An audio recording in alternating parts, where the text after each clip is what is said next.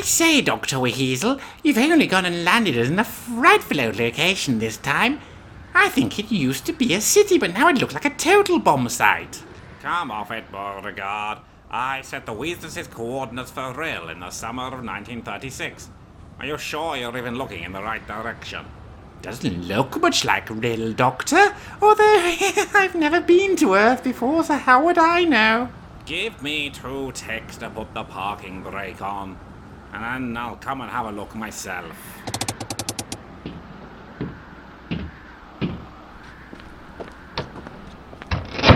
Now, what's all this nonsense about? Oh, flaming meteors, Beauregard. Just look at the state of this place. A generous seasoning of smoking ruins with a sprinkling of impact craters on the side. Unless, maybe it's Rhyl out of season. Dr. Weasel, I don't think Welsh seaside resorts spend their winter months on fire. Uh, sounds possible, I suppose. In which case, that still leaves questions about where and when we are, then. Eh, Doctor, is it actually safe for us to be here? Those other buildings across the plaza look pretty unstable, too. Look, old fellow, if it'll set your mind at rest, I'll give everything once over with my sonic calipers.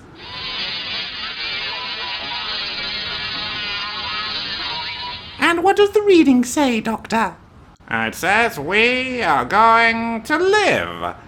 Uh, the background radiation's a bit weird, like someone's been throwing around theta neutrino torpedoes, but basically we should be fine for a quick visit to the amusement arcades and penny slots.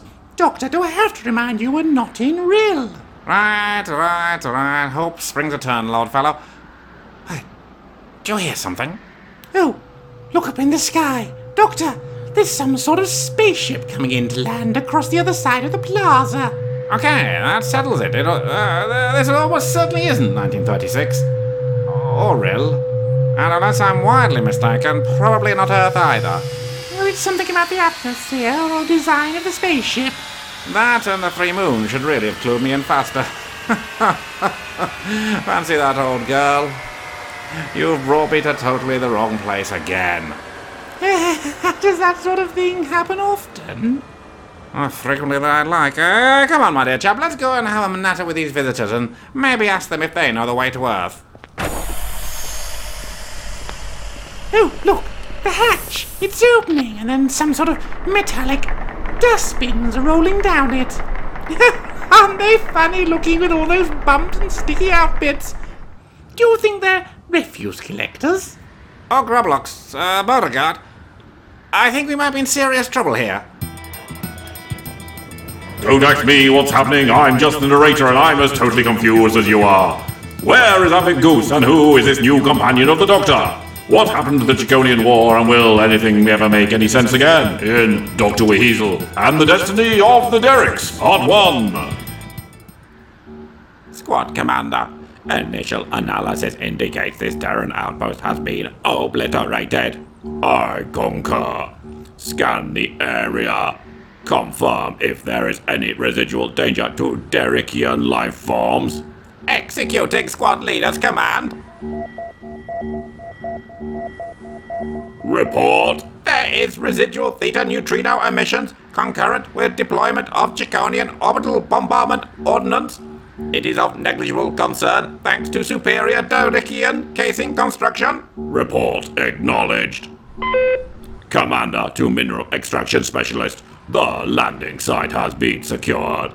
Commence operational deployment.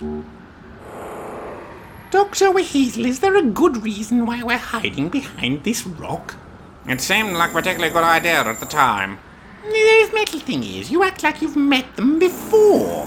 More than once, my friend. There's only a couple of them, and they- it looks like they're pretty slow to move across rough terrain. How could they be such a problem? Look, have you ever put a great big angry hornet inside a salt shaker and then given it a good old rattle? Hmm, Can't say that I have, or I would ever have desired to. Well, that's almost exactly what these things aren't, but it's close enough. Think of them as angry, buzzing, organic death locked inside a crispy metallic shell, furious at the world and ready to sting at the slightest provocation, and you won't be too far off the beam. Why would you put a hornet in a salt shaker? I was speaking figuratively and uh, maybe a bit reductionist. Oh, regard, you know, breaking it down into something even you could understand. That's a bit rude, Doctor. I was studying interpretive dance at Galaxus College before I agreed to come with you, so don't treat me like a fool. I was top of the class in early modern tap and clogging. Sorry, Beauregard. Habit of several lives time. When you're a time weasel, you get used to thinking of the rest of creation as dunces. Come on, back to the Weezer's sharpish before they spot us, and then we'll get the heck out of here.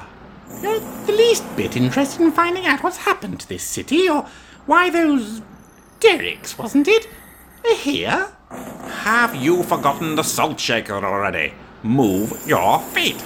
Oh, look at that, Doctor. People are coming out of that building, across from the derricks. What? Oh, great, they're making straight for the derricks. Hello there. Please, are you here to help us? We're desperately hoping Earth would send a rescue party. Perimeter breach. All derricks. Obliterate!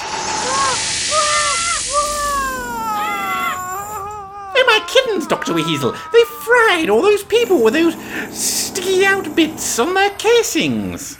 Guns, Beauregard. Derrick obliteration guns. Nasty pieces of work.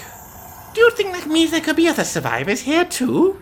Yes, which means we can't just run off and leave them to the Derrick's tender lack of mercies. Come on, let's see if we can get around the back of their flying saucer and, I don't know, stick a banana in the exhaust pipe. Would that work? And since when do you carry a banana with you? I've been on at you for days about needing more fruit in your diet. Ah, don't start on about going vegan again. I had enough of that from that red-haired, whiny companion I used to knock about with. And this is why I should have stayed a solo operator. So much less stress. Mineral Extraction Squad reports planetary crust has been penetrated to specified depth. They await your command to move to the secondary phase. Progress is acceptable. Instruct Mineral Extraction Squad to deploy Mantle Obliteration Device and return to the Derrick Saucer. Executing your commands! Alert! Alert! All Derrick units stand by to respond. Unanticipated object has landed inside the excavation perimeter. Alert status established. All Derrick units stand ready to obliterate on command. Doctor! Doctor, look! Over in that crater! Isn't that some sort of escape capsule? You're right, Beauregard, and uh, one from a Chiconian mega destroyer, I'd say. Hmm. That means if this was a Terran outpost, then, temporally speaking, we're in or around the late 28th century. I overshot 1936 by the best part of a millennia.